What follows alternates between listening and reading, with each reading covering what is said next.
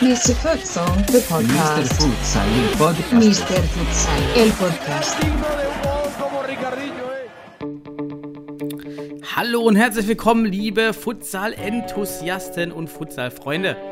Super, dass ihr heute wieder dabei seid beim 103.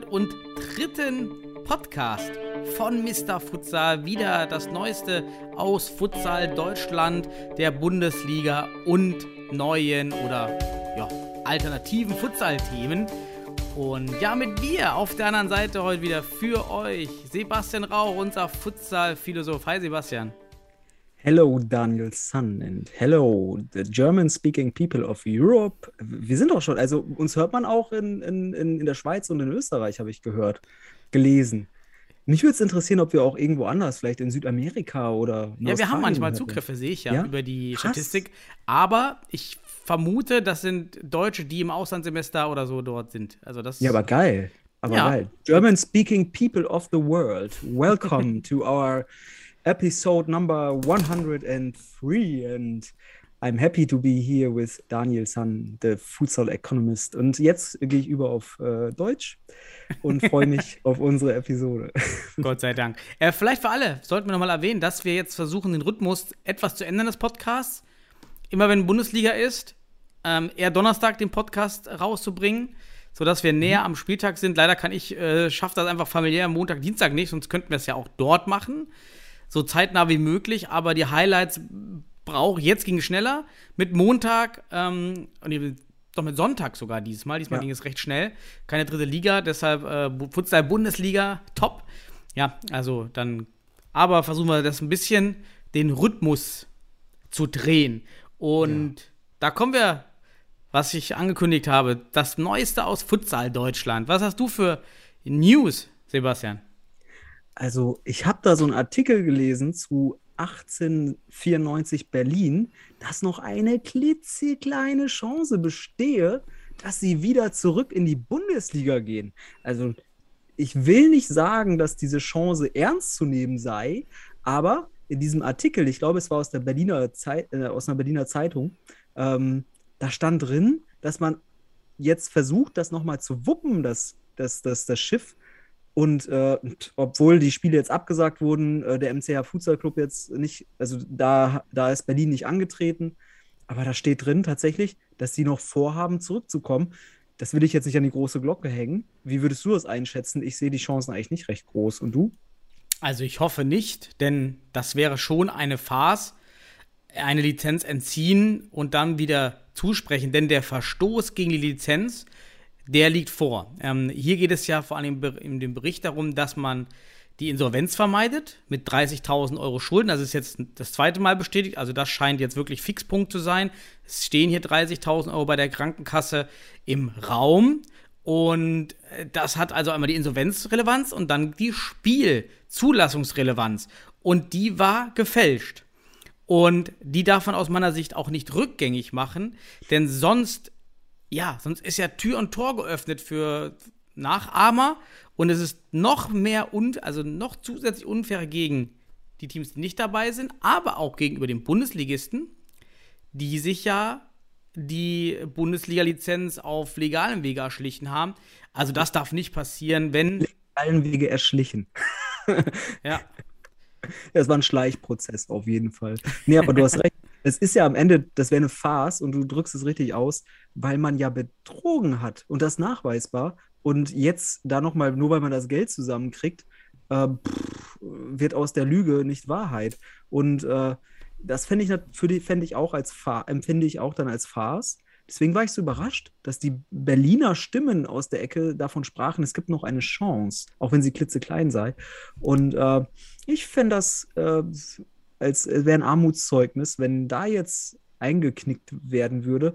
Aber der DFB hat der, die Spiele von Berlin auch schon alle annulliert und ähm, also von daher gehe ich nicht davon aus, dass wir Berlin wieder in der Bundesliga sehen. Das ist leider nach allen uns jetzt bekannten Informationen ein gerechter Ausschluss. Genau, So es. der soll beibehalten werden. Jetzt ist es so, ist schade. Aber da einen Rückzieher zu machen und so mit dem Betrug nachträglich klein zu reden, wenn er so vorlag mit Urkundenfälschung, äh, falschen Angeben, Angaben hinsichtlich der finanziellen Ausstattung, ja, das, das darf nicht passieren. Nee, nee, das hoffen wir mal. Aber wie gesagt, wäre schön, wenn der Verein Berlin erhalten bleibt ähm, dort und vielleicht dann wieder startet nächste Saison in der Regionalliga oder Berliner Landesliga, je nachdem wo. Ähm, das wäre schön für den deutschen Futsal, aber es wäre schlecht, wenn Berlin jetzt trotz der Vergehen dabei bleiben würde. Aber das, davon gehen wir jetzt einfach mal aktuell nicht aus. Wir reden weiter von einer Bundesliga, die jetzt ohne Berlin weitergeht und so ging sie ja auch weiter bisher. Ja. Genau. Was hast du denn noch so für News? Ich habe noch, ja, News. Einmal das Anstoß Futsal Camp läuft wieder. Ähm, wer sich dafür interessiert, ich fand das ja, oder wir fanden das ja ein sehr interessantes Projekt. Deshalb auch der Podcast Nummer 83 mit Akka Schmeter und Daniel Hoffmann vom Espa Barrio. Die haben ja dieses Sozialprojekt, wo, wo Jugendliche oder Kinder, ähm, gut, sind ja glaube ich 16, also Jugendliche, ähm, mit dem Vehikel Futsal sich äh, Präsentationstechniken aneignen, sich ähm, also soziale Skills äh, anbieten. Und das läuft wieder. Ich habe mit ihm geschrieben, kurz 15 Leute, auch ein Mädchen dabei, 15 Jugendliche und eine Jugendliche. Super. Finde ich mal, ist News wert, dass auf diesem Wege Jugendsozialprojekte mit Futsal in Verbindung gefahren werden. Ja, finde ich auch super geil. Komme ja selbst auch aus dieser Ecke. Also habe früher auch Futsal jahrelang, bevor es überhaupt erst für mich äh, im deutschen Futsal im Verbandswesen interessant wurde, sozialpädagogisch angeboten. Erkenne dort auch Riesenpotenziale zur Sozialkompetenzentwicklung, allein durch die, durch die Regel und Philosophie des Futsals so wunderbar eigentlich für pädagogische Zwecke nutzbar. Und deswegen freut es mich umso mehr, dass es hier auch Anklang findet und dass die Jungs vom, äh, vom Anstoß dort Anstoß, das Futsal Camp heißt es ja, mhm. ähm, dass sie da damit arbeiten oder das auch als, als, als Cliffhanger, als, als Aufhänger nehmen, ähm, um den Futsal wie auch das Soziale dahinter, das Menschendienliche, ähm, für unsere Gesellschaft dienliche zu erkennen. Und deswegen top, von mir allerhöchsten Lob und, von, und auch wirklich toll. Das, das, das zaubert mir ein Lächeln ins Gesicht und ähm, ein hüpfendes Herz. Mhm. So darf ich es gerade ausdrücken. So. Ja. Ja, dann Smiley, Smiley, Smiley mit ausgestreckter Hand, Smiley mit, mit, mit rotem Mund, mit rundem Mund, wie beim Hashtag. Herzchen, Herzchen überall. Nee, ähm, Habe ich jetzt, hab ich jetzt cool. Smiley mit ausgestreckten Armen? Ich meine, dies, dies mit den beiden Armen. Wie heißt das denn? ausgestreckten Armen. Ja, ja. ja solange die andere Hand nicht äh, an die Oberlippe geht oder was. Ja, wie heißt denn dieses Smiley mit den zwei Armen, wo man nie weiß, ob das heißt, hey, super, hi oder hallo oder Umarmung? Das, ist immer so das, das, weiß man bei den Emojis nie. Ne? Ja, also, weil im, im, Schriftverkehr weiß man ja auch nicht häufig, was, was ironisch gemeint ist und was nicht. Und deswegen. Ähm, und verschiedene Kulturen interpretieren diese Smileys anders. Eine Kollegin ja. von mir hat auf dem Gebiet ähm, geforscht, Sozial, äh. Und ich meine, das Lach-Smiley bei uns ist das Wein-Smiley woanders. Oder, naja, also ja. es gibt da auf jeden Fall ja. kulturelle Unterschiede bei der Interpretation von Smileys.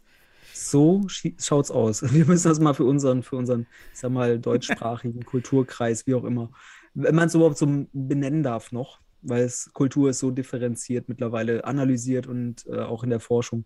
Deswegen. Aber bei uns ja. hoffen wir, dass das positive Auswirkungen hat, wenn wir das entsprechende Smiley, was positiv gemeint ist. Weißt, weißt du eigentlich, was wir für ein Smiley mal bräuchten? Football nee, Salsa, kurz Futsal, hat seinen Ursprung in Südamerika. Das Football Salsa, wie wär's denn mit der ein Football Salsa? Football Salsa Smiley, kannst du auch schön darstellen mit Tanzen und so. Ja, und so ein Ball. Und vielleicht, vielleicht so irgendwie so einen typischen jo äh, so einen Schuh, Futsalschuh oder sowas, anstatt so ein, so ein, so ein Tanzschuh. Ja. Das finde ich geil. Ja, Fut Football-Salsa. So, wenn wir schon mal Football Salsa sind, Re Futsal regional. Oder hast du noch andere News? Außer. Nee, nee, Football Salsa und Regionalliga, weil äh, damals, als dieser, dieses Sprichwort, ich mache jetzt mal den Übergang, das Sprichwort oder die, die Bezeichnung Football Salsa in die Öffentlichkeit kam, da hatten wir noch die Regionalligen als Liga Nummer 1 in Deutschland. Und deswegen mhm. gehen wir doch mhm. mal auf die ehemals ersten Ligen, die heute die zweiten Ligen darstellen, zurück. Mhm. Und ich würde vorschlagen, wir beginnen einfach mal im Westen. Im Westen, in der Regionalliga West. wir müssen heute einen schnelleren Abriss machen als das letzte Mal. Kriegen wir hin, kriegen wir hin. Ja. Können wir mal gucken, was da, was da passiert ist im Westen. Um, Vielleicht nur eine Überraschung, oder? Die, also eigentlich gab es keine Überraschung. Nee, nee, nee. Also Nö. Black Panthers haben sich so ein bisschen aus dem Keller gezogen. Mhm. Sieg gegen Düsseldorf, Post SV. Dann äh, Cheruska Detmold hat äh, Holzpfosten Schwerte besiegt. Schwerte hat aber dort schon geführt und so weiter. Aber ich habe ja gesagt, Detmold ist nicht zu unterschätzen.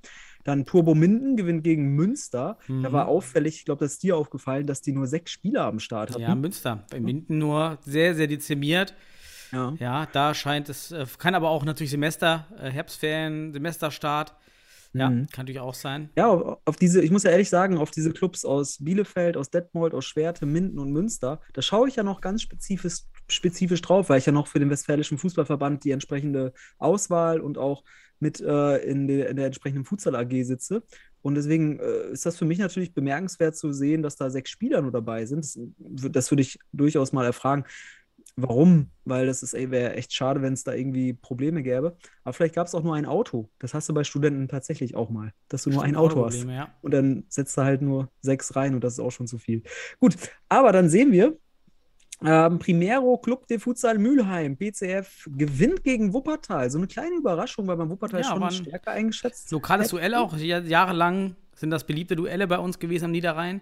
Ja. Ja, ähm, ja war, war gut. Ja, Wuppertal lässt da federn. Ja, und vorneweg marschiert einfach weiter Futsal Panthers Köln. Jetzt zwölf Punkte punktgleich mit Cheruska. Das scheint, wie du schon das, prognostiziert hast, das Duell zu werden in der Futsal Liga West. Und noch mit Turbo Minden, ne? Ist ja auch natürlich auch gut dabei. Ja. Wobei ich bei Cherisco Detmold gespannt bin, wie sie bei starken Auswärtsgegnern, also wenn sie mal in Köln spielen, wie sie da auftreten. Ähm, ja, mal schauen, weil in der Vergangenheit war bei Detmold vor allem auswärts immer das Problem. Und äh, ja, mal gucken, ob Hm. sie da gelernt haben, ob sie da mehr, mehr Motivation und Fundament jetzt haben. Aber Köln, das sieht ja auch schon, also schon nach vier Spielen 40 zu 6 Tore. Also das ist schon, das ist schon eine richtige Hausnummer. Ja, wird schwierig, aber es sieht so aus, Detmold und Köln machen jetzt gerade erstmal Schritte. Ähm, aber auch Turbo Minden und Mülheim dahinter mit 12 und 10 Punkten, aber natürlich schon mit Punktverlust. Ja, aber wird eine interessante Runde, wobei Ja. mit Favorit Köln, würde ich sagen. Ja, und unten, ich glaube, Fut äh, Bonner Futsal Lions sieht ganz dunkel aus. Also, aber schon seit Jahren. Also, das ist ja immer das Ja. gleiche Spiel in der Futsal Das Liga ist, West. das ist, das sind die, das die, die Fahrstuhl, Ja. der Fahrstuhl. aber sie machen immer weiter und das muss man immer Ja, positiv geil. Also hervorheben. hier auch- Mega gut. Liebe Grüße, ich glaube, Miguel Oliveira heißt er Ja. aus Bonn. Ich habe selten, das muss ich auch mal jetzt sagen, hier selten jemanden so enthusiastisch für diesen Sport, auch Leidenschaft zu, also betreiben, ge- äh, betrieben, gesehen, wie auch immer man es ausdrücken soll. Also liebe Grüße da nach Bonn. Ähm, mich, mich begeistert das auch. Also solche Menschen wie, wie in Bonn, wie der Miguel Oliveira, glaube ich, ähm, auch wenn ich ihn jetzt so persönlich nur ein, zwei Mal gesehen habe und auch mal kurz gesprochen habe mal, Hm. aber für mich jemand, der diese Kultur des Futsals in Deutschland wirklich an, an, mit der Fahne nach oben hält. Also wirklich, da muss man einfach sagen, egal ob die da absteigen oder, oder wieder aufsteigen, der liebt diesen Sport und ähm, größten Respekt Richtung Bonn. ja, genau. So, next. Futsal Liga Nord, äh, Futsal Liga, äh, Futsal Regionalliga Nord, würde ich sagen. Ja, switchen wir mal rüber. So, was gab es denn da Interessantes? Ja, Wir sehen. Ja, Ein Spiel wurde verlegt oder abgesagt. Ich weiß gar nicht, das war jedenfalls St. Pauli. ja, aber, aber wir Ähm, sehen PT, PTSK Futsal, also die Kieler. Ja, PTSK, freut mich. Die, die gehen ab, die Platz gewinnen 1. gegen Rinteln, niedersächsischen Vertret Vertreter. Ja, Rinteln auch äh, echt minus 39 Tore nach vier Spielen, aber Ja. nur Drittletzter. Ja, nicht, nicht, haben schon Punkte gesammelt, ne? Sieht Mhm. man auch schon, ne? Haben schon drei Punkte. Ja, aber mh, Kiel scheint hier wirklich jetzt ähm, so ein bisschen das Vakuum, das die beiden Hamburger Teams von Wacker und von den HSV Panthers äh, überlassen haben, so ein bisschen zu Mhm. ziehen. St. Pauli ist natürlich auch noch am Start. Die hatten diesen, diesen am, am Samstag spielfrei anscheinend. Oder es gab kein, gab kein Spiel. Oldenburg macht auch, macht, macht auch seinen zweiten Sieg mit 8 zu 2 gegen Fortuna Hamburg. Ja, Hannover 96 gibt es noch. Ne? Ja, also, aber letzter Platz abgeschlagen.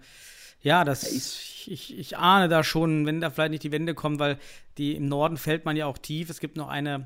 eine Futsal, ja, nennt sich Kreisliga Habeck oder Harburg. Har Harburg. wobei die Hamburger Vereine landen in der Stadtliga Hamburg, ne? in der Landesliga dort. Ja, aber Hannover 96 ja nicht.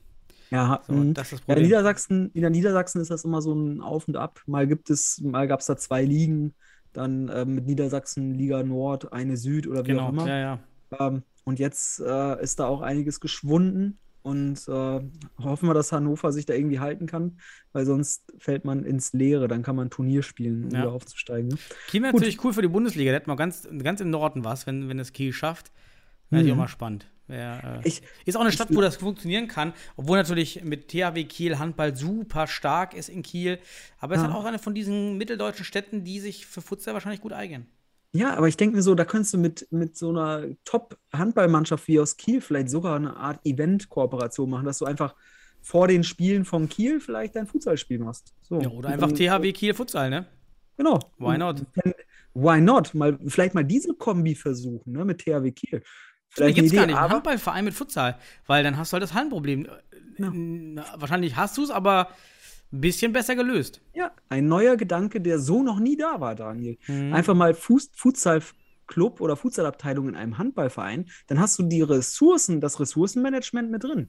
Also wie geil ist das denn? Halle, Mhm. Da musst du nicht als Fußballverein auftreten, da bist du nicht direkt als Hallensport, als Verein verkörpert. Und wenn du so einen riesen Handballverein hast wie Kiel, vielleicht hast du da auch noch ein paar Hallenzeiten über. Stimmt, So, und die Bambinis spielen eh ganz viel Fußball im, im also die Mhm. Bambinis im Handball oder auch später noch, es wird so oft Fußball beim Handball als Erwärmung und so gespielt, ja, dann spielst du ja praktisch Futsal. Geil. Geil. Ja, Ja, so mal. vielleicht ist das eine Idee. Aber bis dahin, Kiel erstmal jetzt müssen im Norden sich auch durchsetzen. Da wird es mit St. Pauli sicherlich auch noch ein Wörtchen zu geben. Und äh, ja, gönnen wir es den Kielern oder auch St. Pauli. Beide Genau, wären absolut. sicherlich eine Bereicherung für eine Bundesliga-Relegation, denn in diese würde es ja erstmal gehen. Ja. Gut. So Next. Nordost, In, oder? wollen wir Nordost? Nordost, wieder die beiden Ur- liegen? Süd und Nord? Ja, ich glaube, da war da überhaupt, war da was ja tatsächlich. Ja, im, im, im, Regionalliga Gruppe gibt's ja Nord. immer ein Spiel. Ja, Gruppe Nord. Jetzt teilen sich von viele? Spieler übrigens von 1894, das war auch in dem Artikel, meine ich, dass sich Mhm. äh, doch einige Spieler gerade in der dritten und zweiten Mannschaft äh, dem FC Liria anschließen von 1894. Mhm. Hoffen da eben, dass nicht viel verloren geht. Und man gewinnt hier auch 7-1 gegen SC Kroatia Berlin. Oh, das ist schon mal Äh, gut, ne? stark. Und Beach United schlägt CFC Hertha, die ja auch noch oben mit dabei waren. Ja, und jetzt steht Mhm. da ähm, ja, Beach United und FC Liria so mit Kurs auf die Meisterschaft. Und Hansa, FC Hansa 07 und UFK Potsdam haben dann ein knappes Spiel gehabt. Aber die Mhm. Liga scheint nah beieinander hier. Das äh, sind auch nur sechs. Ja. Gut. Soweit Ja, kann man nicht entfernt sein, aber. Die Nordliga, weil es gibt auch die Südliga, wo Karl Zeiss Jena jetzt äh, das Spitzenspiel gegen Borea Dresden gewonnen hat. Knapp. Ja, ne? Ich habe auch stimmt. mir da mal die Ergebnisse genau angeschaut und auch so ein bisschen Mhm. auf Social Media verfolgt. Zur Halbzeit sah das noch nicht so gut aus für Jena, aber dann in der zwei, also es ist glaube ich zu un unentschieden, aber dann haben sie das Ding am Ende knapp gewonnen und sind jetzt äh, unbesiegter und punktverlustfreier Tabellenführer im, in der Das Südregionalliga wäre auch Nordost. mega für die Bundesliga. Also muss man jetzt mal sagen, Jena einfach als ähm, nochmal wieder ein bekanntes Gesicht, aber weil es eben so zentral in Deutschland, also in Ostdeutschland liegt Mhm. und ähm, wäre halt super, super schön, wenn man da mal noch mal sehen könnte. Ja, also fände ich auch geil. Aber die würden dann ja gewisse Art, in gewisser Art und Weise halt die Playoffs zur Relegation als Qualifikant für die Relegation im Nordosten dann vielleicht gegen Teams wie Liria oder Beach United Ja. spielen. Aber hier in der, im, in der, in der Südtabelle sieht es halt wirklich danach aus, dass Dresden und Jena sich hier irgendwie durchsetzen, weil der Rest irgendwie kaum antritt, beziehungsweise Korrekt. auch noch keine Punkte zu, zu zählen hat. Also das sieht da nicht so top aus und so schön, wenn man sich das anschaut, weil man sieht echt nur Dresden und Jena spielen aktuell. Ja. Und man wird sehen, ob sie überhaupt spielen können, weil es hängt da sehr stark vom Gegner ab. Da werde ich depressiv. Lass mal lieber in den Süden gehen. Da waren Okay, da sind mehr, da sind mehr Spiele gespielt worden oder auch noch alle am Start. Willst du, willst du die Spiele vortragen? Mhm. Ja, am, am Wochenende, am Sonntag, Neuenheim gegen äh, Neu-Isenburg, 4 zu 5. Also Mhm. Isenburg auch gut unterwegs, hat jetzt äh, sechs Punkte aus, aus drei Spielen. Dann Neuried gegen Futsal Allgäu. Futsal Allgäu ist uns ja auch bekannt, da kamen ja auch schon mal Nationalspieler her, die jetzt, glaube ich, in Mhm. Regensburg spielen.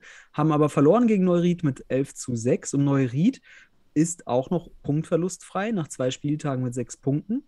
Aber Mhm. hier, Jan Regensburg, an diesem Wochenende hier anscheinend, also zumindest sehe ich jetzt hier nicht. Muss gerade mal gucken in den Wettbewerbsdetails. Ach doch, es gab am, ach, ich habe nur auf den Sonntag geschaut, mein Fehler. Ah, ich Regensburg habe auch hat, im ersten, in äh, der ersten Tabelle, ne? Man guckt da Ja. nicht. aber Regensburg hat am Wochenende einfach mal 22 zu 2 gewonnen. Okay, also Regensburg relativ GG ist von Ähm, Karlsruhe, ja, die Gehörlosen, ja, schade. Deisenhofen 13, Karlsruhe SC. Also jetzt bin ich mal gespannt. Ähm, das war ja Villa Lobos, also so hoch hat Villa Lobos früher nie gehör verloren, meine ich. Und jetzt Karlsruhe SC.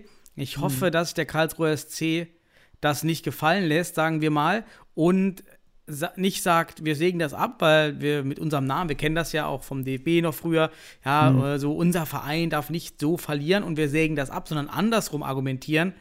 Ja, wir müssen da jetzt investieren, ihr bekommt mehr Gelder, vielleicht spielen noch ein paar Jugendspieler mit. Das wäre halt mega gut, wenn das da passieren würde, ne? Ja, hoffen wir, dass es da einen positiven Trend gibt und es auch irgendwie Unterstützung gibt. Ähm, aber was für mich interessant ist, wenn ich mir diese Liga Süd anschaue, dass die Beton Boys gegen, äh, sagen wir mal, Weilendorf 2 gewonnen haben, 7 zu 5, nachdem sie in der letzten Woche noch haushoch verloren haben in Isen, Neu-Isenburg. Was jetzt ein Mhm. bisschen darauf deutet, dass sich hier Regensburg auch tatsächlich als Favorit herausspielt, weil Weidendorf zunächst, ja gut, aber wir reden von drei Spieltagen bisher, ne?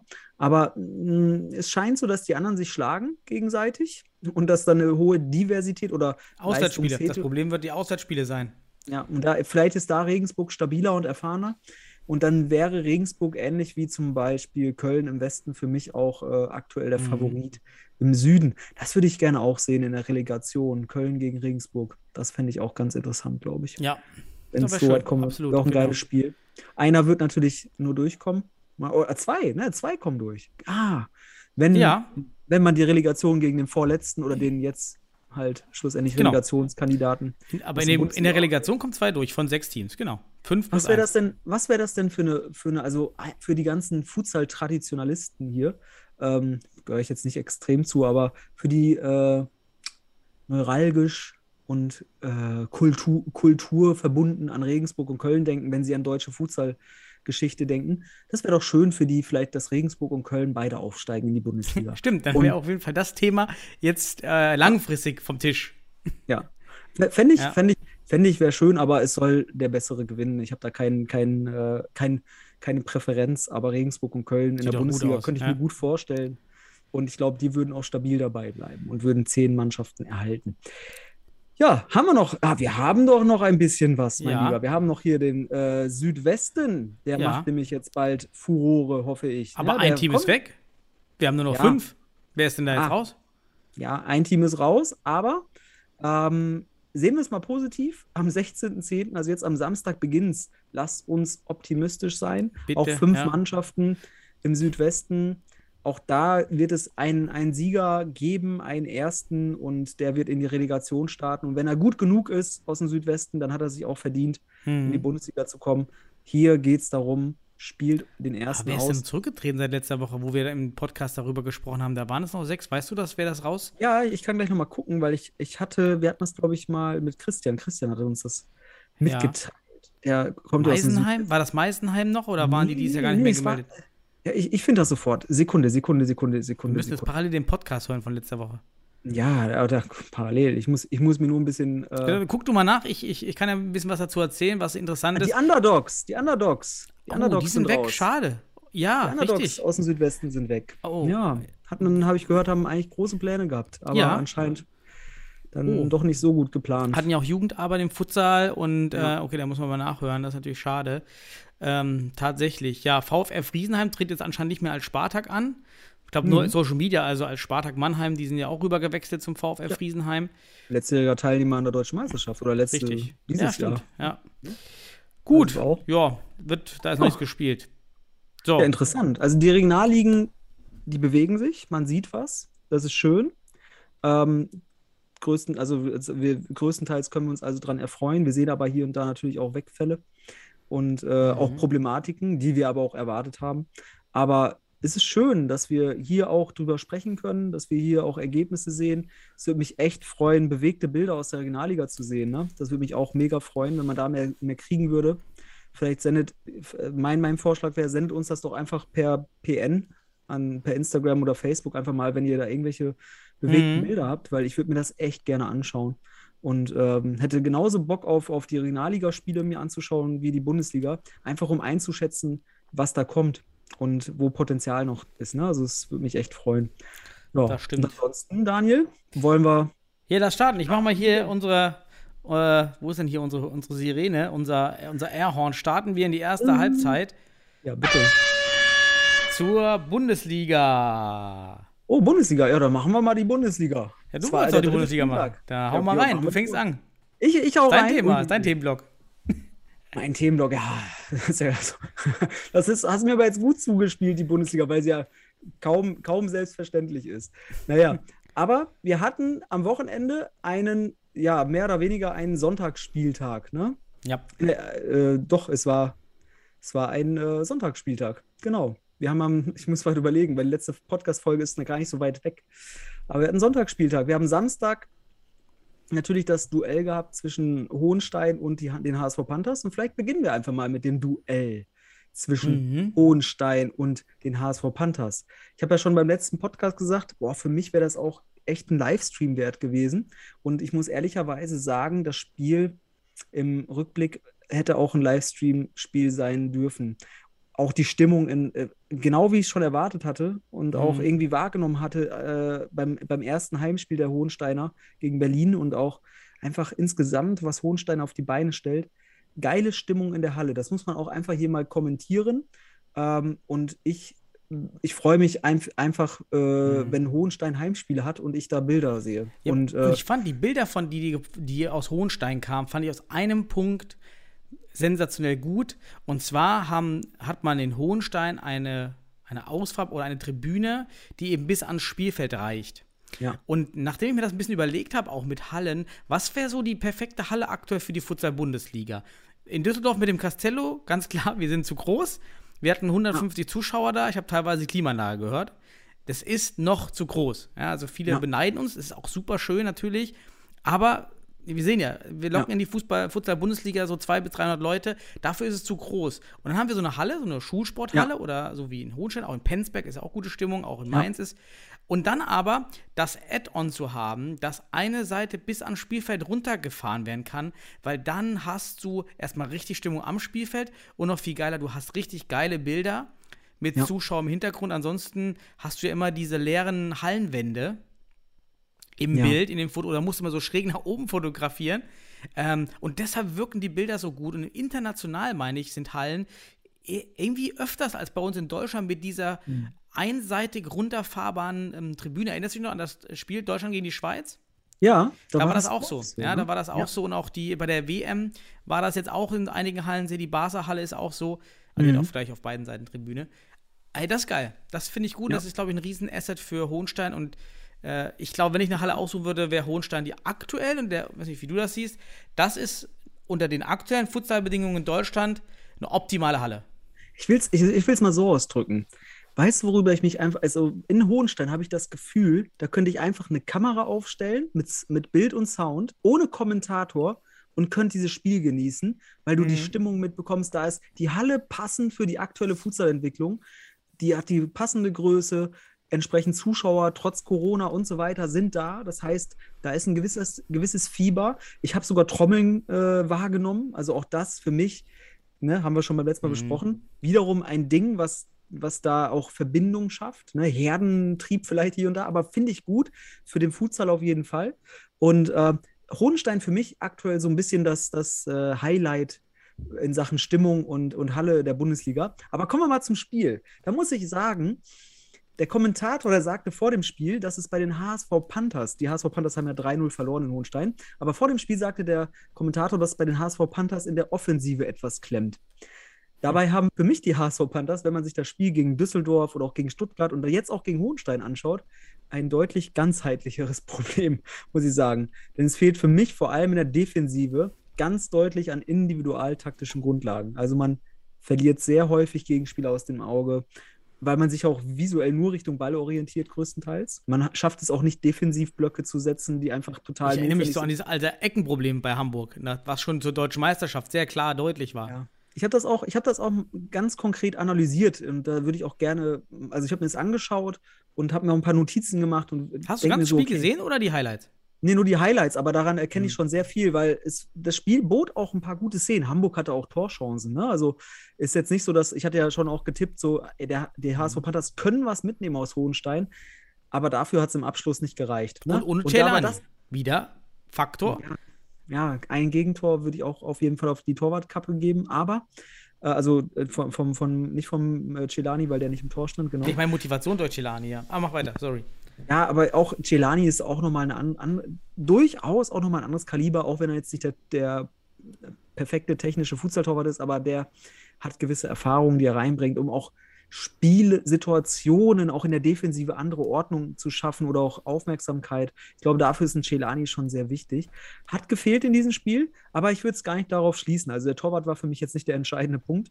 Ähm, denn man muss einfach mal sehen, dass man in Hamburg, ne, ich, ich mache es mal einfach, Sinnbild für das aktuelle für die Hamburger Entwicklung ist für mich zum Beispiel der Spieler Öztürk. Wir dürfen ja mal Spieler nennen, weil sie kann man wunderbar analysieren offensiv ist Öztürk für, für mich und für, für, den HS, für die HSV Panthers sicherlich eine echte Verstärkung und auch für die Bundesliga. Ne?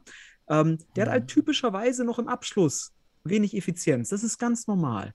Ähm, aber dann muss ich leider sagen, also wenn er das reinkriegt, nicht leider, sondern wenn er das reinkriegt mit der Effizienz, dann wird er sicherlich in der Bundesliga allen Teams Schmerzen bereiten können. Auf jeden Fall offensiv. Aber zugleich, und das ist symptomatisch für die, das Hamburger Spiel, finde ich. Offensiv können die sich was kreieren, ja, kriegen den Ball halt aktuell nicht über die Linie, aber zugleich ist so am Beispiel Öztürk, ist er für das Futsal-Bundesliga-Top-Niveau defensiv noch viel zu schwach. Viel zu schwach. Also er verliert nicht nur regelmäßig, also zumindest was ich gesehen habe jetzt in den Highlights und auch im Spiel gegen Düsseldorf und auch was ich gesehen habe gegen die Stuttgarter, Stuttgarter Futsal Club, ähm, sehr häufig die Orientierung in der Defensive, er schafft es nicht, Gegenspieler und Ball im Auge zu behalten und auch in Verbindung dazu Passlinien in die Tiefe zu schließen, sodass auch eine gute Körperposition eingenommen werden kann. Und ihm ist das Spiel halt aktuell sicherlich hier und da noch zu schnell, das muss man so sagen, das sieht man auch. Und das sah man vor allem am 3-0 der Hohensteiner durch äh, Garibaldi. Das war ein richtig schöner Spielzug, äh, Zug, mhm. Spielzug, Entschuldigung, aber ein Spielzug, aber Öztürk kann diesen Spielzug ganz simpel unterbinden, indem er als Ala den in die Tiefe startenden Garibaldi einfach blockt. Da muss Hohenstein nämlich aus der einstudierten Gruppentaktik ausbrechen und individualtaktisch entscheiden, wo sie deutlich weniger gefährlich sind. Denn Ho Hohenstein, das sieht man, spielen Gruppentaktik auf höchstem deutschen Niveau. Man sieht aber auch dann im Vergleich mit Stuttgart, dass das nicht reicht, weil Stuttgart kann individualtaktisch eine Komplexität äh, auslösen, gegen die Hohenstein dann gruppentaktisch nicht gegenkommt. Und das wäre zum Beispiel ein Defensivblock, den Öztürk nicht beherrscht. Und deswegen läuft er da durch, Ibraldi, ähm, und kann abschließen und macht das 3-0. Aber ich, ich fasse das Spiel mal einfach alle die drei Szenen äh, kurz zusammen und dann kannst du gerne noch deinen Senf dazu geben. Ich kann das ja mit diesen entscheidenden Situationen mal zusammenfassen. 1-0 für Hohenstein, weil Öztürk als Pivot keinen Defensivblock setzt und sich wie ein Fußballer überlaufen lässt und so sein Gegenspieler, Gar wieder Garibaldi, frei aus dem Zentrum die, Torlage, äh, die Torvorlage spielen kann. Also den, die Vorlage zum Tor spielen kann. Dann das 2-0 für Hohenstein, weil Meier den gefährlichen Pass zu Saglam versucht, anstatt den sicheren Pass auf die andere Seite zu Sid, glaube ich, war es, zu spielen. Ähm, und hier steht für mich Saglam auch viel zu passiv. Er muss deutlich näher an die Balllinie ran und rücken, damit er eine wirkliche Option ist. Und so ist es halt unnötiges Risiko, was du dir halt früher erlauben konntest als HSV Panthers, aber mittlerweile schon fast jeder Gegner der Bundesliga bestraft und für Hohenstein ist es ein gefundenes Fressen für einen Konter. Und dann das 3-0, wie ich es gerade schon gesagt habe, Hohenstein, gruppentaktische Variante, die halt durch Öztürk easy durch einen Defensivblock hätte verhindert werden können. Aber so schafft es Hamburg nicht, auf mehr oder weniger mal schnellere oder komplexere Angriffsszenarien der Gegner eine höhere Komplexität zu antworten. Und das meine ich ja eben ähm, du musst ja eigentlich nur hier einen Defensivblock haben, um die Komplexität zu erhöhen für den Gegner, damit er eine andere Entscheidung treffen muss. Das, das ist höhere, das ist Individualtaktik. Das ist halt, ist halt ein, ein Problem, wenn du jetzt noch neue Spieler reinbringst, die kriegst du nicht auf Form für, dies, für das Niveau. Ja, das ja. ist eben das Problem, was man jetzt hat als Bundesligist. Da diese Mittel von früher aus den Regionalligen, die funktionieren jetzt nicht mehr unbedingt äh, immer oder so, so gut eben gute Fußballer reinzuholen, weil das Niveau auf der Gegenseite so hoch ist. Und dann braucht man diese individualtaktischen Kniffe, ja. damit man die Angriffe unterbinden kann. Ähm, ich finde es auch bei Hamburg vielleicht ganz spannend. Äh, viele spielen noch parallel Fußball. Was kann man sich das noch leisten? Klar, Fitness, dafür ist es sehr wichtig. Ja. Auf der anderen Seite, ja, ist ja diese Doppelbelastung an Spieltagen, Auswärtsfahrten, ist da nicht so viel für die Jungs. Und ähm, ja, wie kann man das jetzt umsetzen? Einmal zu erkennen, dass man mehr tun muss noch im individualtaktisch und individualtechnischen Bereich. Ähm, mhm. Weil es halt so nicht mehr reicht. Und ja, wen hole ich mir ran an, an Spielern? Ja, wird äh, spannend sein, obwohl ich auch sagen muss, die, die portugiesischen Spieler von Hohenstein, ich sehe ja nur immer diese Highlights sehen, das ist schwer. Mhm. Sampaio scheint mir ein sehr, sehr bulliger Typ zu sein, der aber mhm. äh, halt die, die Basics drauf hat, Schussfinte, Passannahmefinte, also alles, alles passt da, Ala-Spiel. Ja, hat mir sehr gut gefallen, auch bei dem Tor. Ja, ähm, wie er das dann macht und sich da durchsetzt, scheint, also gefällt mir gut, muss ich sagen. Aber ich muss ähm, sagen, also Hohenstein, man hat in diesem Spiel auch tatsächlich gesehen, wo die Grenzen von Hohenstein wieder sind an den Toren, weil man sieht, wie leicht sie eigentlich zu verteidigen sind. Also, ähm, ich will jetzt nichts Falsches sagen, aber das sind halt zwei der drei Tore sind mehr oder weniger Trainingstore. Das sind einstudierte Spielzüge, die halt gegen individualtaktisch stärkere Teams wie Stuttgart dann kaum Wirkung erzeugen. Also diese Angriffe, die, weil die einfach dich defensiv wegblocken oder halt die Passlinie mhm. schließen und dann musst du eine andere Lösung finden. Und wenn du die da nicht hast, und dann eher den sicheren Pass wählst, dann ist die Progression deines Angriffs verhindert und der Gegner kann sich wieder besser defensiv positionieren. Und das hat Hamburg nicht geschafft. Und da sehe ich Hohenstein, die sind bestimmt wirklich ähm, für mich am Ende des Tages gruppentaktisch ganz oben in der Liga, aber äh, individualtaktisch ist Hohenstein nicht das Maximum der Liga. Und deswegen gewinnen sie gegen Hamburg 3-0, verlieren aber halt gegen Stuttgart 0 zu 4. Ne? Mhm. Ähm, Hohenstein ist halt wirklich gut gruppentaktisch, fabriziert es auf, wirklich auf hohem Niveau. Ne? Aber sobald der Gegner defensiv individualtaktisch höheres Niveau hat, dann, also das heißt, hat der Gegner eine bessere und komplexere Lösung parat, als Hohenstein mit seiner Gruppentaktik als, als, ja. als Problem erzeugt, dann ist Hohenstein halt auch auf seine Effizienz angewiesen, dass man die Chancen, die man kriegt, auch nutzt. Aber so aber insgesamt, wenn du, wenn du da besser verteidigst, individualtaktisch ist Hohenstein auch gut zu verteidigen. Aber das ist dann wirklich, das ist das Top-3-Niveau, was Hohenstein da abspielt. Ne? Nur eher dann jetzt gerade mit der Philosophie der Gruppentaktik.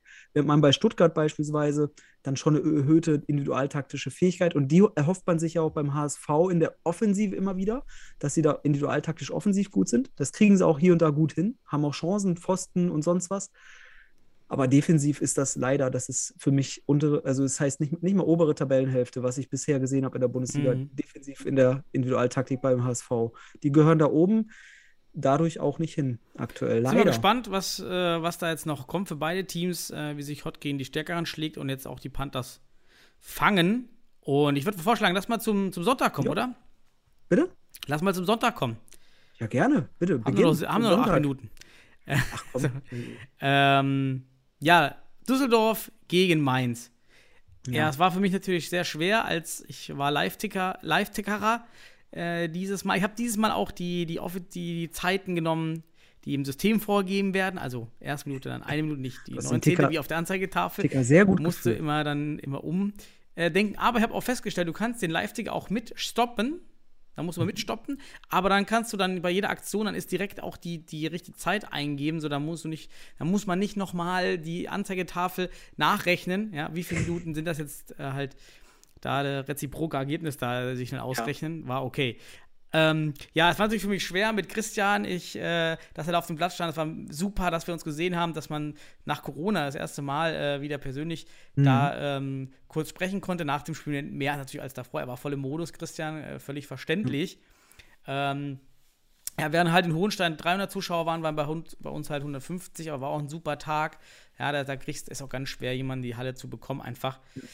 Mhm ist halt einfach so. Und ähm, ja, bei uns leider muss man sagen, äh, die zwei besten Spieler bei, äh, bei, bei Düsseldorf äh, verletzt. Äh, Lukas Sepp äh, schwer verletzt die Woche im Training. Eike Thiemann mit Blessuren konnten nicht spielen. Also die zwei besten Spieler waren hm. leider nicht da. Und was soll ich sagen? Ich muss ja so ein bisschen äh, neutral, objektiv analysieren, aber objektiv ja, hat es dann nicht gereicht, weil die durchschlagende Kraft hat einmal gefehlt, individual, technisch. Wir hatten keine mhm. Lösung. Wir hatten einfach keine Lösung. Ja. Koya Yoshida hat mir am besten gefallen bei uns, bei Fortuna Düsseldorf. Äh, immer dynamisch, schnell, wenig Fehlpässe, super, also wirklich gut. Alle anderen Spieler leider sehr, entweder sehr nervös ja, oder eben auch taktisch aus meiner Sicht falsch eingestimmt gegen TSG Mainz. Also, wo die Mainz mhm. auf dem Platz standen, gerade Rode, hinten der Fixo, weiß gar nicht, äh, ich habe nicht nachgeguckt, 1,90 Meter, 2 Meter groß, also groß, mhm. sehr groß. Ja. Ähm, als Fixo ähm, alle im, du im Durchschnitt körperlich stärker als Fortuna. Mhm. Und nach fünf Minuten konnte man eigentlich schon sehen, wir haben keine Lösung, wir kommen nicht durch. Die einstudierten Rotationen, wenig Individuallösungen, das ist eben, was wir immer besprechen. Individualtechnik und Individualtaktik.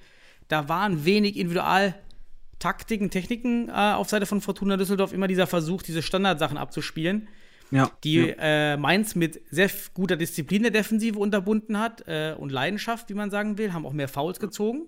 Super, ja, kann man auch machen. Wir haben zu wenig Fouls gezogen in Düsseldorf. Aber dann hätte man erkennen müssen, ob man nicht umstellt vom Pressing, umstellt einfach auf ein Drittel Verteidigung. Ja, und mal die Mainzer Halbzeit spielen lässt. Auch schon.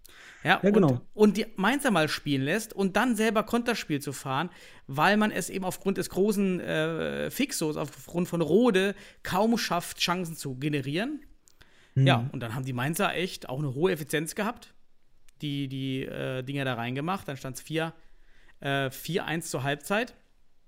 Ähm, ja, war hocheffizient. Ja. Ja. Waren natürlich alle überrascht. Oder 3-1. Muss überlegen, wie viel zur Halbzeit stand.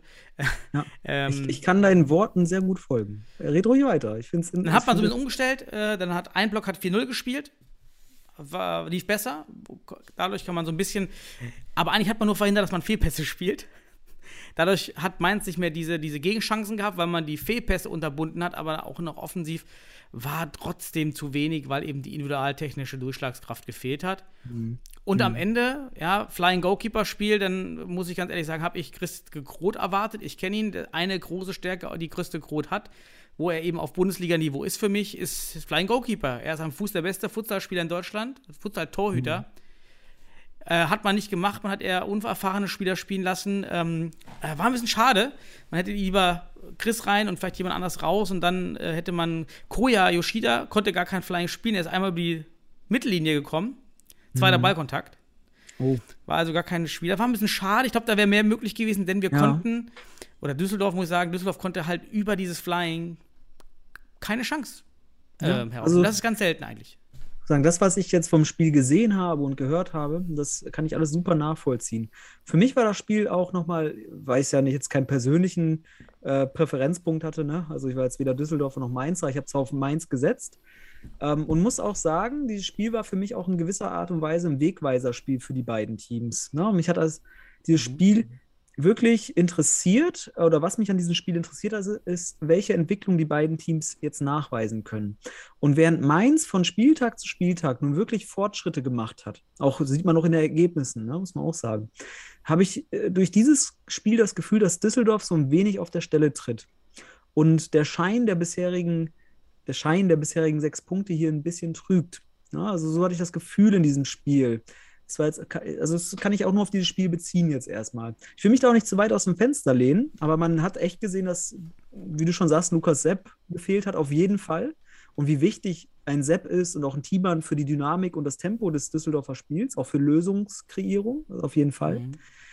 Und ähm, ja, es fehlte mir bei, bei Düsseldorf jetzt auch irgendwie so eine Variabilität in der Spielphilosophie, wie du auch vielleicht schon andeutest. So, so mal ein bisschen auch einmal variieren, den Gegner für andere Komplexität, also mal für von einer komplexeren Problematik, die er vielleicht nicht erwartet, stellen.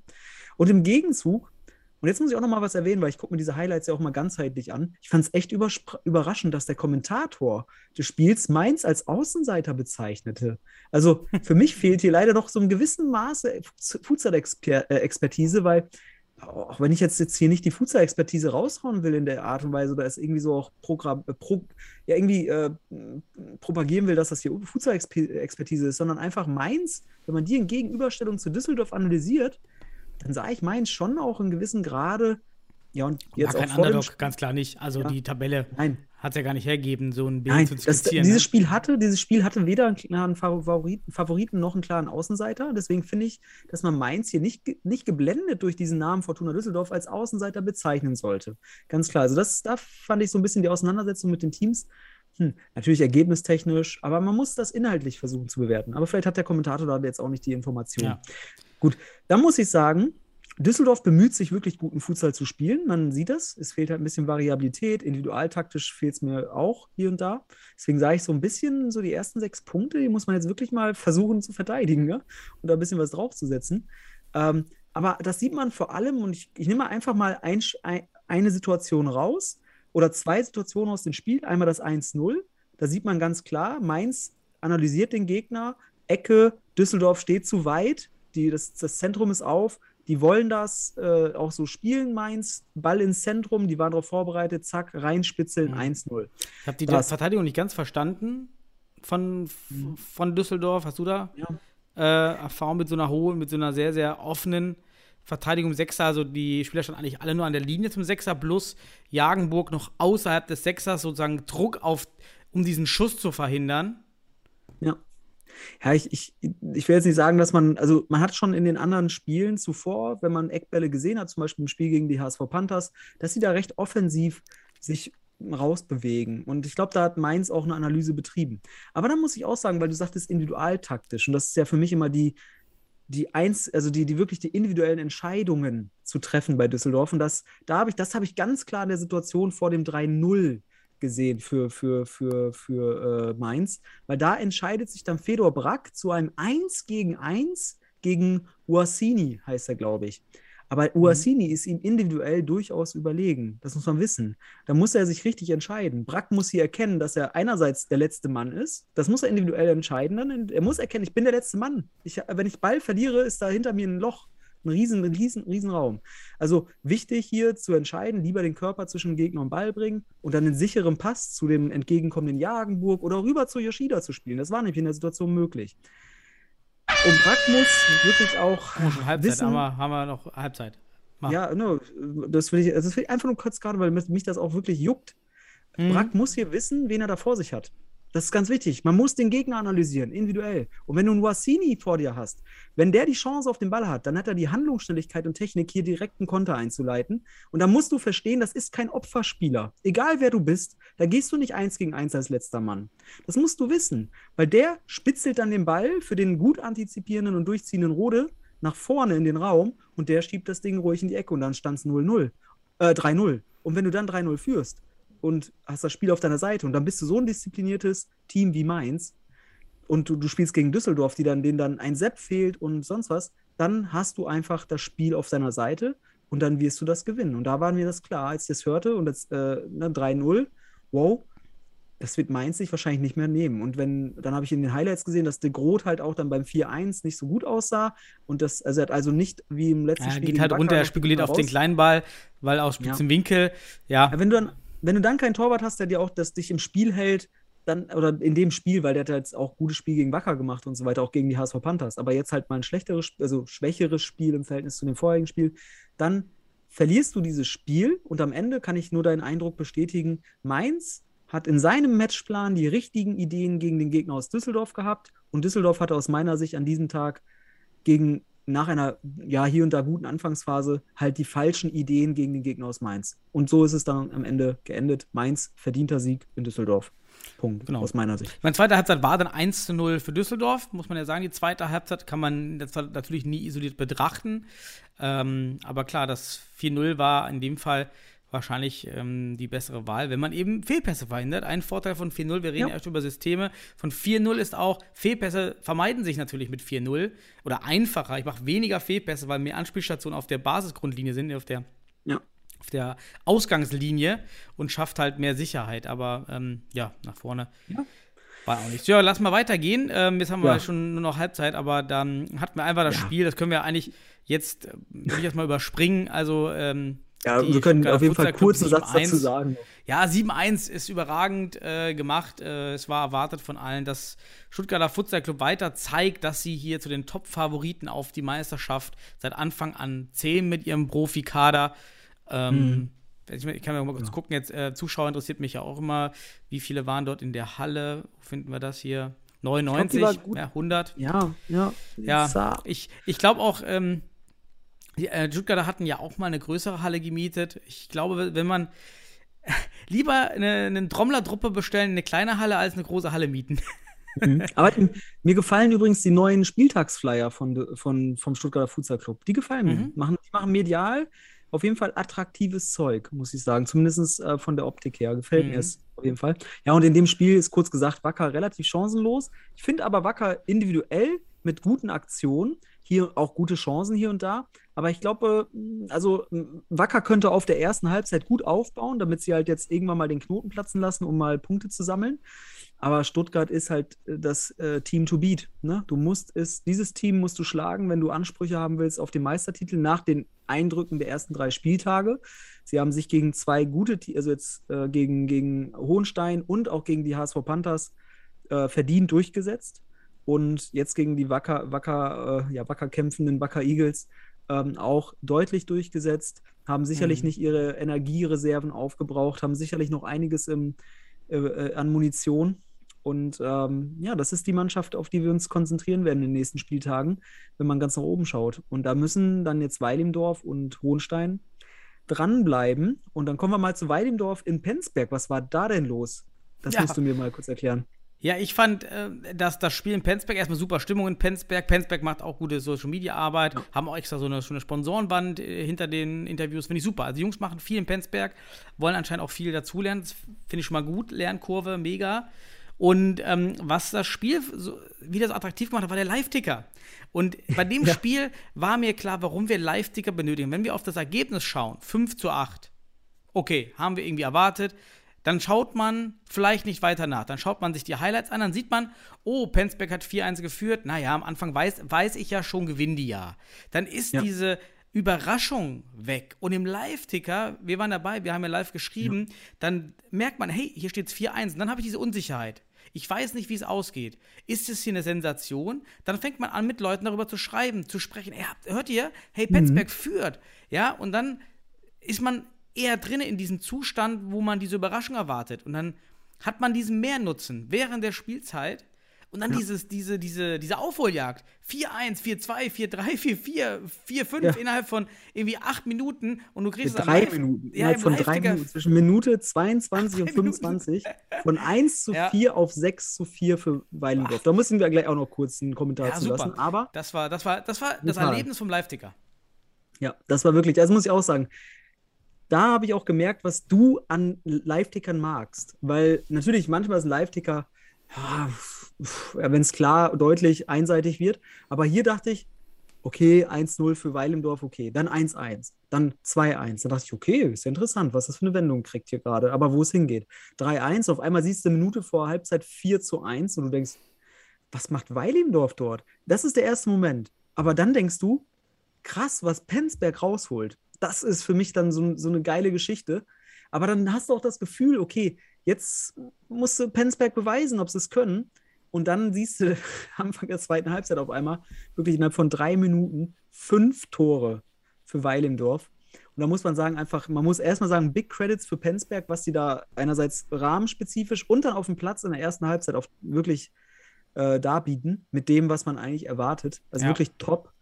Und Weilendorf, was haben, was erlauben Weilendorf in der ersten Halbzeit, muss man sich auch fragen. War es Penzberg oder war es einfach Weilendorf? Wenn man so ein bisschen die Weilendorfer Spieler reflektiert, dann die ziehen sich den Schuh selbst an. Die sagen, dass, äh, ne, da müssen sie sich an die eigene Nase packen. Ist auch gut für einen eigenen Lernprozess. Aber da muss ich sagen, Weilendorf, wenn es wirklich so war, dann gibt echt mal mehr Gas, weil das, ne, also dann äh, bitte, bitte auch den Favoriten spielen. Ich glaube, es macht es schwer, gegen den Gegner zu spielen, der halt ja. so anders spielt. Ich meine, bei Weil im Dorf und auch beim SFC Stuttgart wird das dann der Fall sein. Diese Spieler spielen seit Jahren nur gegen ausgebildete Futsalspieler. Ja. Die sind, die wissen, was der, die erwarten, was der Gegner tun wird. Und vielleicht ist es bei Penzberg, die Spieler tun einfach etwas, was man aus deren Sicht nicht erwartet. Es war, eine, es war eine andere Komplexität da. Und das da kann ich mir vorstellen. Also, wir hatten das ja schon mal so ein bisschen angeteased äh, zuletzt. Ich glaube, wenn Penzberg jetzt sich auf Individualtaktik und Technik konzentrieren würde, würden die eine bessere Entwicklung nehmen, als wenn sie jetzt anfangen, Spielzüge einzustudieren.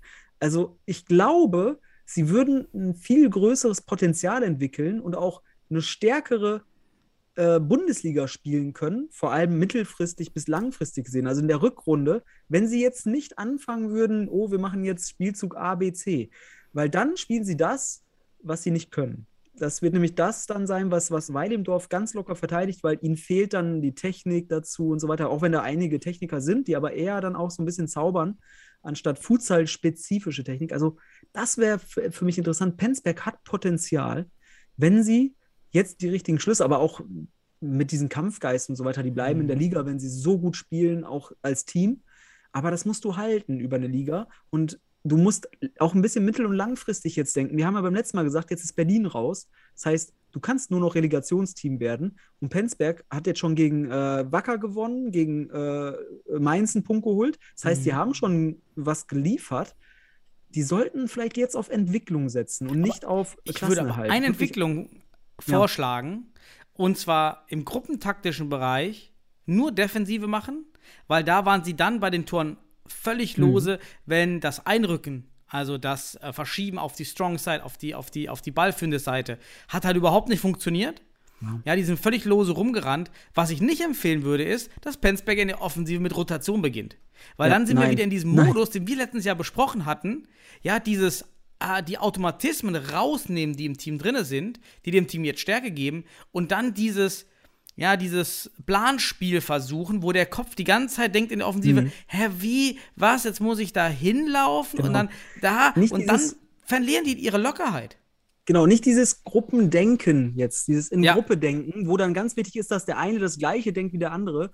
Also nicht in Plan A denken, sondern in Situation denken. Wie kann, kann ich Situationen lösen, aber nicht über vier Schritte, sondern immer über den nächsten Schritt. Also aus den individuellen in die, komme ich, sag ich mal, in die Zweiertaktik, dann in die Dreiertaktik und am Ende hast du dann halt ein, ein Ding, was du vorher vielleicht gar nicht so geplant hast. Aber da, da hast du recht. Ich fände es viel interessanter. Natürlich defensiv müssen sie eine bessere Struktur haben als Gruppe, also auch Strong Side und dann auch Raumbeherrschung reinkriegen und so weiter. Das war wirklich defensiv. ja, Defensivblocks. Ist aber auch wieder individual taktisch, ne? dass du weißt, okay, jetzt in diesem Moment Genau. muss ich den Gegenspieler blocken, damit er nicht durchlaufen kann. Dafür kann man sich dann das Spiel Hamburg gegen äh, Hohenstein anschauen, wo die und Öztürk, dann sieht man, was man nicht machen sollte. Das war halt da die Analyse. Aber das finde ich halt der richtige Punkt. Da ist echt die, ich sage mal so, die Tafel ist noch leer, sie ist noch nicht beschrieben in Penzberg.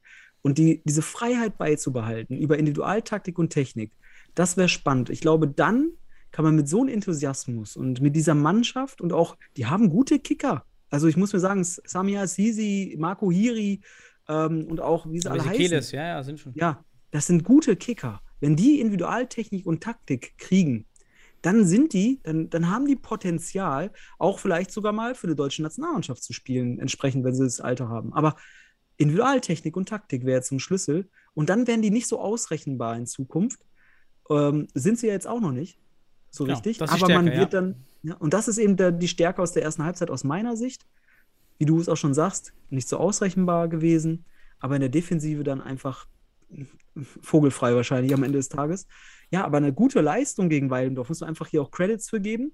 Und insgesamt vom Rahmen her, Penzberg gefällt mir auf jeden Fall auch äh, die Bilder, die man bekommt, finde ich sehr schön aus Penzberg. Ähm, für mich auf jeden Fall eine sympathische Truppe. Eine Truppe, die ich auf jeden Fall äh, im Herzen unterstützen würde, in ge gewissermaßen, als Sportlerherz. Aber ähm, ja, jetzt die richtigen Schlüsse ziehen und dann noch ein paar Punkte sammeln, weil, wie gesagt, für Penzberg kommt der Wegfall von Berlin wie, das ist Gold wert eigentlich, weil die könnten jetzt auf Entwicklung setzen. Hoffentlich werden da die richtigen Schritte gegangen und dann Mhm. freuen wir uns weiter über dieses, diese Truppe, die wirklich gerade entgegen, upsala, entgegen der Erwartungen super gute Leistungen bringen und jetzt auch gegen Weilendorf schön geärgert haben. Und den Live-Ticker haben sie uns richtig versüßt. Korrekt. schön. Ja, dann würde ich sagen, haben wir äh, abgehakt und ich habe auch noch eine Halbzeit. Aber Ja. boah, wir haben jetzt schon eine Stunde, wir haben schon 60, 58 Minuten. Ich mache eine 10 Minuten Halbzeit. Das, das reicht Okay. für mein Thema. Okay, klein, Lass, lass mal starten. Wir haben sozusagen heute ähm, Hallentu- Hallenturnier-Style. Sozusagen Futsal-Hallenturnier. Futsal-Länderauswahl-Turnier-Style. Ich wurde würde ja auch gerne. als Futsal verkauft früher. Ja, wir wollen aber immer wieder mal so ein paar taktisch, techni äh, technische, taktische Themen ansprechen. Und ich würde ähm, in dieser letzten Session ähm, vielleicht mal mit dir darüber sprechen, nicht vielleicht, ich will da mit dir darüber sprechen, über den Unterschied zwischen Hochverteidigen und Pressing. Aus meiner Sicht wird immer noch in Deutschland die beiden Begriffe synonym verwendet. Ja. Ja, wenn man sagt, ja, Hochverteidigen, dann sagt man Pressing. Für mich, und da will ich immer mit dir in die Diskussion gehen, ob das für dich auch, ob du das auch so definierst, kann ja jeder für sich definieren, ob er da einen Unterschied macht oder nicht. Ich persönlich, für mich sind das zwei Dinge. Es ist einmal, auf welcher Höhe steht mein Pivot, mein erster Mann. da unterteile ich in Full Court, Dreiviertel, Halbfeld, ein Drittel. Das sind so die klassischen vier Sachen, ja, die ich, die ich jetzt unterteilen Mhm. würde. Mhm. Das ist aber grundsätzlich, wenn ich da sage, drei Viertel verteidigen oder ein Drittel, dann ist das immer Raumdeckung. Also alle verschieben sich auf die ballstarke Seite. Also ballsynchrones Verschieben, ja, hin und her, hin und her. Und dann gibt es Pressing. Pressing, denken viele, kann ich dann eben nur auf Fullcourt spielen. Ich bin der Meinung, Pressing ist 1 gegen 1. Damit kann ich Pressing genauso auf ein Drittelfeld spielen, wie Ja. ich Pressing auf Fullcourt spielen kann. Mhm. Ja, Das sind also- die zwei Unterschiede. Also rück mache ich Raumdeckung oder mache ich Manndeckung 1 gegen 1. Mhm. Wie, siehst, wie hast, hast du das immer gehandhabt? Gerade auch noch in Sendestadt bei euch. Habt ihr da. Ja, ich war, ich war ja ein Freund, ich war ein Freund des, des frühen Pressings, also wirklich drei Viertel spätestens äh, Ball unter Druck setzen. Aber der Punkt ist halt gerade, du musst mehr oder weniger eine Verteidigungslinie vorgeben und ab dieser Verteidigungslinie gehst du über ins Pressing. Das heißt aber nicht, dass du jetzt den Ball, also den Spieler attackierst, sondern den Ball unter Druck setzt. Das Mhm. heißt, du schiebst an den Ball ran, sodass keine Pässe in die Tiefe oder an dir vorbei und so weiter geschehen können. Das, das ist erstmal auch hier wichtige Begriffsunterscheidung, Ball unter Druck setzen, aber nicht attackieren. Und das ist auch wieder ein Problem, wo wieder alle denken, Pressing ist, ich muss jetzt hier äh, attackieren. Attackieren. In den also Mann den rein, ne? Du meinst in den Mann attackieren. ja, genau. Ja. Das, das, da würde ich eine Empfehlung, also was heißt Empfehlung? Einfach ein Erfahrungswert, aber auch was ich in Spanien und dann auch in Sennestadt vor allem ähm, gelernt und durchgeführt habe. Sobald der Gegner dann sich dreht beispielsweise oder seitwärts läuft, ne, seitwärts oder zurückläuft, dann ist der Zeitpunkt zu attackieren, dann unter Druck zu setzen. Aber solange er vor dir ist, musst du mehr oder weniger kontrolliert den Ball unter Druck setzen, aber mit einem bestimmten Abstand, sodass keine Pässe in die Tiefe da sind. Das wäre zum Beispiel schon mal ein Hinweis, wie man sowas sehen und coachen könnte. Das, So, das meine ich bei mir übrigens auch. Also, wenn ich immer gesagt habe, ähm, Drittelverteidigung oder äh, Fullcourt, wie auch immer, war immer gemeint, Ball attackieren bis auf einen Meter. Immer diesen Ball, Druck auf den Ball, ab Mhm. Ja. der Verteidigungslinie, da wird Druck auf den Ball, ein Meter angreifen, Passlinie Mhm. attackieren, ähm, aber nicht in den Mann rennen oder den Mann, den Mann attackieren, sondern nur die Passlinie attackieren. Ja, mit diesem Scorpion-Kick, wie auch immer, wie man das gerne nennen will, blocken, wenn der Spieler wegläuft oder äh, zur Innenseite weglaufen. In Ähm, meinem, im, in meinem Vok Vokabular nenne ich das einfach die Passlinien schließen und äh, den Ball unter Druck setzen. Das heißt, den Gegner Mhm. unter Druck setzen, aber nicht attackieren, weil sonst macht er dich eins gegen eins kurz nass oder sonst was. Und äh, du, musst es, du musst den Gegner in gewisser Grad, im gewissen Grad kontrollieren. Und da das ganze Denken musst du jetzt halt auf Verteidigungslinien denken, damit du dann drei Viertel, Vollfeld, Halbfeld, Viertel oder Drittel so verteidigen kannst, dann kannst du nämlich diese Zone, wenn man so will, ähm, über Gedanken dann wie starke und äh, schwache beziehungsweise Raumbeherrschung, starke Seite Raumbeherrschung, dann kommst du da rein und hast dann wirklich dieses, ab dieser Zone das Spiel defensiv unter Kontrolle, wenn du es richtig machst. Und bei schwachen Gegnern im Spielaufbau, die zum Beispiel individualtaktisch schwach sind, die auch sich individuell schwer lösen können, ähm, da kann, kann man auch weiter vorne mal pressen, also wirklich dann sozusagen das weiter vorne machen, weil dort dann die Wahrscheinlichkeit hoch ist, dass er sich nicht löst, aus, bei, wenn du zum Beispiel mehr Raum hinter dir zulässt, dass er da irgendwie den Raum nicht nut nutzen kann. Ne? So. Und äh, vor allem dann gegen Teams, die halt wirklich dann ähm, auch dieses Spielzug-Futsal spielen. Ich sage mal so typischerweise Köln, die das früher wirklich, oder die Nationalmannschaft auch. Wenn du die frühzeitig presst, so, also presst in der Hinsicht, dass du verstehst, wie man einen Ball unter Druck setzt, Passlinien schließt und dann Defensivblocks einbaust, weil das ist ja auch wichtig. Wenn, wenn hier rotiert wird, blockt dir die Gegner, dann rotieren die nicht mehr. Dann bleiben die alle auf einmal auf einer Linie stehen. Aber raus. jetzt komme ich mal zurück. Mhm. Ist das Pressing? Weil so wie du es mir jetzt beschreibst, würde bei dir erst Pressing anfangen, wenn du hoch verteidigst. Aber wenn du ein Drittel verteidigst, nach deiner Definition den Ball pressen, dann findet das ja auch auf ein Drittel sta- statt. Weil kannst- auf der ein Drittellinie presst du den Ball, sobald die über die Linie kommen. Mhm. Nee, ja, ne, genau, genau, das ist genau. Ich Also denke, ist es eigentlich denke- immer Pressing das, bei dir. Ja, nein, nein, denk, denk das, ja, denk das bei, was ich sage, denk das einfach auf deiner Verteidigungslinie. Da geht's, das ist, das ist die Grundlage. Gib deiner Mannschaft eine Vorlage und, das und diese Verteidigungslinie bestimmst du anhand der Fähigkeiten des Gegners auch teilweise. Das meine ich ja, das ist ja auch, da, da sage ich Ja, ja, mal, gut, das ist ja was anderes noch. Also, wo Ja. du, warum du da stehst. Ja, aber die. Frage nach warum und, und, und wann ich presse, ist natürlich auch gegnerabhängig in gewisser Art und Weise und wie du deine Aber wie würdest du es denn machen nach deiner Definition, wenn du sagst, mach mal ein Drittel Verteidigung ohne Pressen? Dann würden Nein, die einfach immer nicht. drei Meter nein, nein. vom Ball. Sobald, sobald die Verteidigungslinie überschritten wird vom Gegner, wird der Ball unter Druck gesetzt, damit, er nicht, Mhm. damit die Progression, der Fortschritt des Gegners verhindert wird. Deswegen die Passlinien schließen und Druck auf den Ball. Die anderen Spieler machen natürlich auch ihre individualtaktischen äh, Voraus äh, oder Entscheidungen, die dann zur gruppentaktischen Verteidigung führen. Aber der Ball darf halt nicht ungestört im, ab der Verteidigungslinie laufen beim Gegner. Das heißt, du willst den Gegner nicht in deine, in deine Drittel reinlassen oder in deine Hälfte oder in deine Dreiviertel. Ja, ja, verstehe ich. Aber dann ist es immer Pressing, weil das willst du oben nicht, das willst du weiter oben nicht und das willst du auch weiter unten nicht. Deshalb unterscheidet sich, wenn man die Definition ansetzt, für mich unterscheidet das nicht Fullcourt von ein Drittel, weil das immer Ballpressing ist. Weil sonst Ja. würde man ja denken, ich presse nicht, wir spielen ein Drittel, wir pressen nicht, aber jetzt pressen wir. Jetzt spielen wir hoch. Deswegen äh, unterscheide die, ich unterscheide die Begriffe Druck und Attackieren. So, ne? Also wenn der ins Drittel kommt, also kommen wir jetzt mal, wir stehen tief Hm? und du willst ein Drittel verteidigen. So, dann kriegt der Ball, geht der Ball rechts rüber zum Aler und mein Aler läuft ihn entsprechend an, schließt entsprechend, ne, also der hat mehrere Aufgaben. Er muss Gegenspieler und Ball im Blick haben. Das heißt, er muss wissen, wann er wie die, die, die auch dann schlussendlich die Abstände halten muss, damit er bei Ballannahme in der Zone oder an der Zonengrenzung den entsprechenden Abstand zum Gegenspieler hat, damit dieser Ball unter Druck ist, damit dieser nicht auf die Idee kommt, jetzt Progression zu spielen, also nach vorne zu Genau, spielen. und bei mir würde ich den Unterschied machen.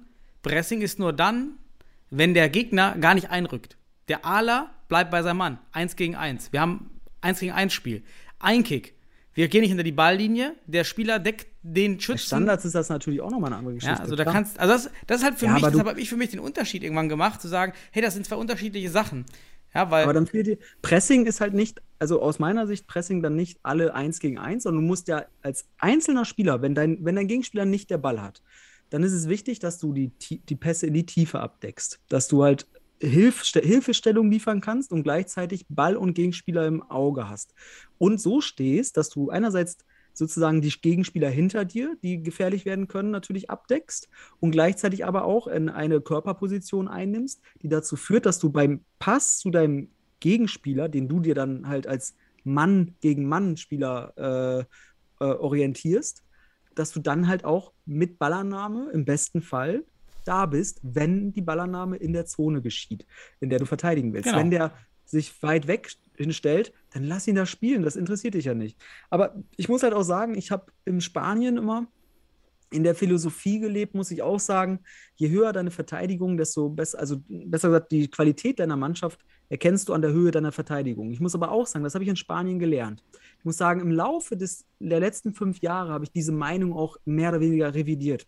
Weil der Futsal mittlerweile viel, noch, auch nochmal im Vergleich zu 2010, ich habe das bei El Pozo, auch äh, das damalige Top-Team und so weiter, da habe ich hospitiert und so weiter, da habe ich sehr viel mitgenommen. Aber ich muss sagen, durch die Entwicklung des internationalen Futsals, auch durch Mannschaften wie Portugal, wie Argentinien, haben wir beim letzten Mal schon gesprochen, hat sich das für mich revidiert in gewisser Art und Weise, dass du viel mehr auch äh, in der, beim Defensivdenken auf den Gegner eingehen musst und gucken musst, wie deine effiziente Verteidigung in dem. das haben wir ja vor, vor äh, Podcast 101 schon mal besprochen, Ja. oder 102, ne? Das ist ja letztendlich, Genau.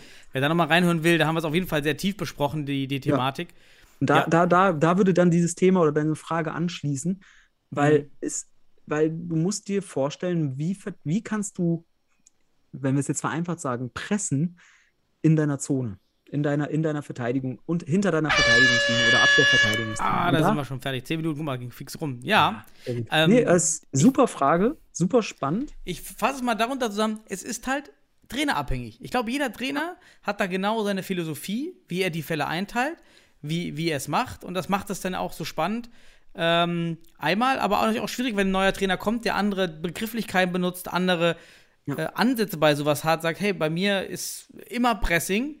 Ja, und der andere sagt, ja, bei mir gibt es nochmal einen Unterschied zwischen Pressing und, und Verteidigung, Verteidigungshöhe. Ja. Aber das macht das Spiel ja so spannend. Ich- Äh, Gibt empfehle- einfach kein, kein Mittel, kein, kein. Ja, ich empfehle äh, mehr oder weniger drei, vier Begriffe, die man für, wenn man Pressing lernen will, als Mannschaft mit sich wirklich auch mal reflektieren muss. Einmal den Begriff Cobertura, das ist das Rückzugsverhalten des Pivots. Wenn das nicht da ist, kann der Ala auch nicht anfangen, Druck zu setzen. Dann, dann muss er die Tiefe auch viel mehr beachten. Also dann ist es schwierig. Cobertura, Ayuda, Hilfestellung, das heißt, rücken Alas von der anderen Seite ein ne? mhm. um sozusagen auch da das Zentrum wieder zu schließen, damit eine starke Seite entsteht.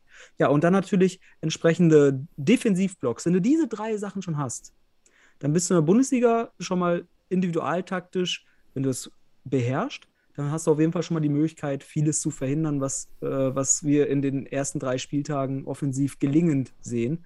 Also eine Komplexität in der Defensive aufzubauen, die größer ist als die Komplexität des Angriffs des Gegners. Das sind so drei Begriffe, die für mich jetzt einfach mal in den Raum geworfen werden müssten, um, egal auf welcher Höhe du bist, den Ball unter Druck zu setzen und dann, je nach Philosophie, wie du sagst, jeder Trainer sieht es dann hier und da anders. Und äh, finde ich total spannend auch die Frage. Ähm, und ist natürlich von deinen Spielern abhängig.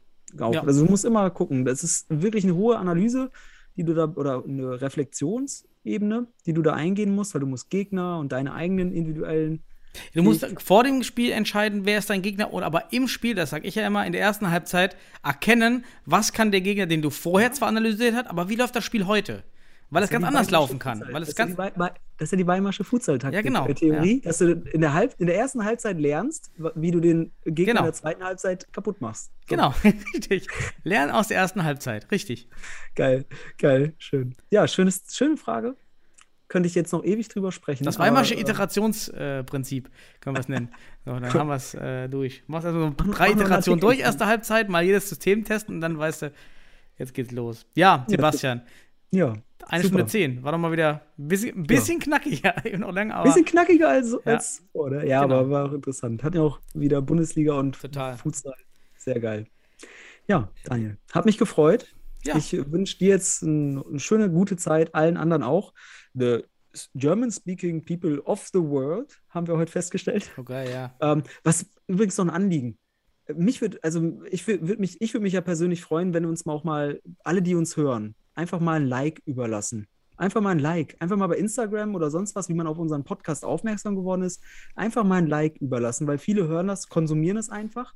Aber wäre echt schön, wenn man uns denn schon hört, vielleicht auch einfach mal ein Like da lassen, damit wir mit euch irgendwie in Resonanz kommen. Das würde mich ja, voll freuen. Das stimmt, ein bisschen mehr Austausch. Äh, und schreiben schon immer mehr Leute auch Ja. äh, Nachrichten, Privatnachrichten. Jetzt auch über Penzberg. Schön, dass sich die Jungs da gemeldet haben, was geschrieben haben. Clemens Burmeister meldet sich auch immer Lasst uns- regelmäßig.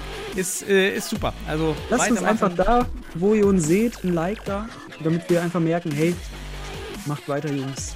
Auch wenn wir hier und da unterschiedlicher Meinung sind, aber es bockt. Das wäre Genau. schön. Ja, dann. Alles gut an alle und an dich, Sebastian. Ciao. Danke, ciao.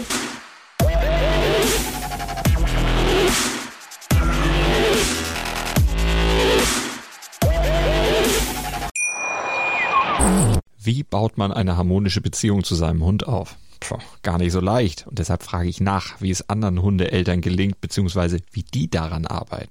Bei Iswas Dog reden wir dann drüber. Alle 14 Tage neu mit mir, Malte Asmus und unserer Expertin für eine harmonische Mensch-Hund-Beziehung, Melanie Lippisch. Ist was, Dog? Mit Malte Asmus. Überall, wo es Podcasts gibt.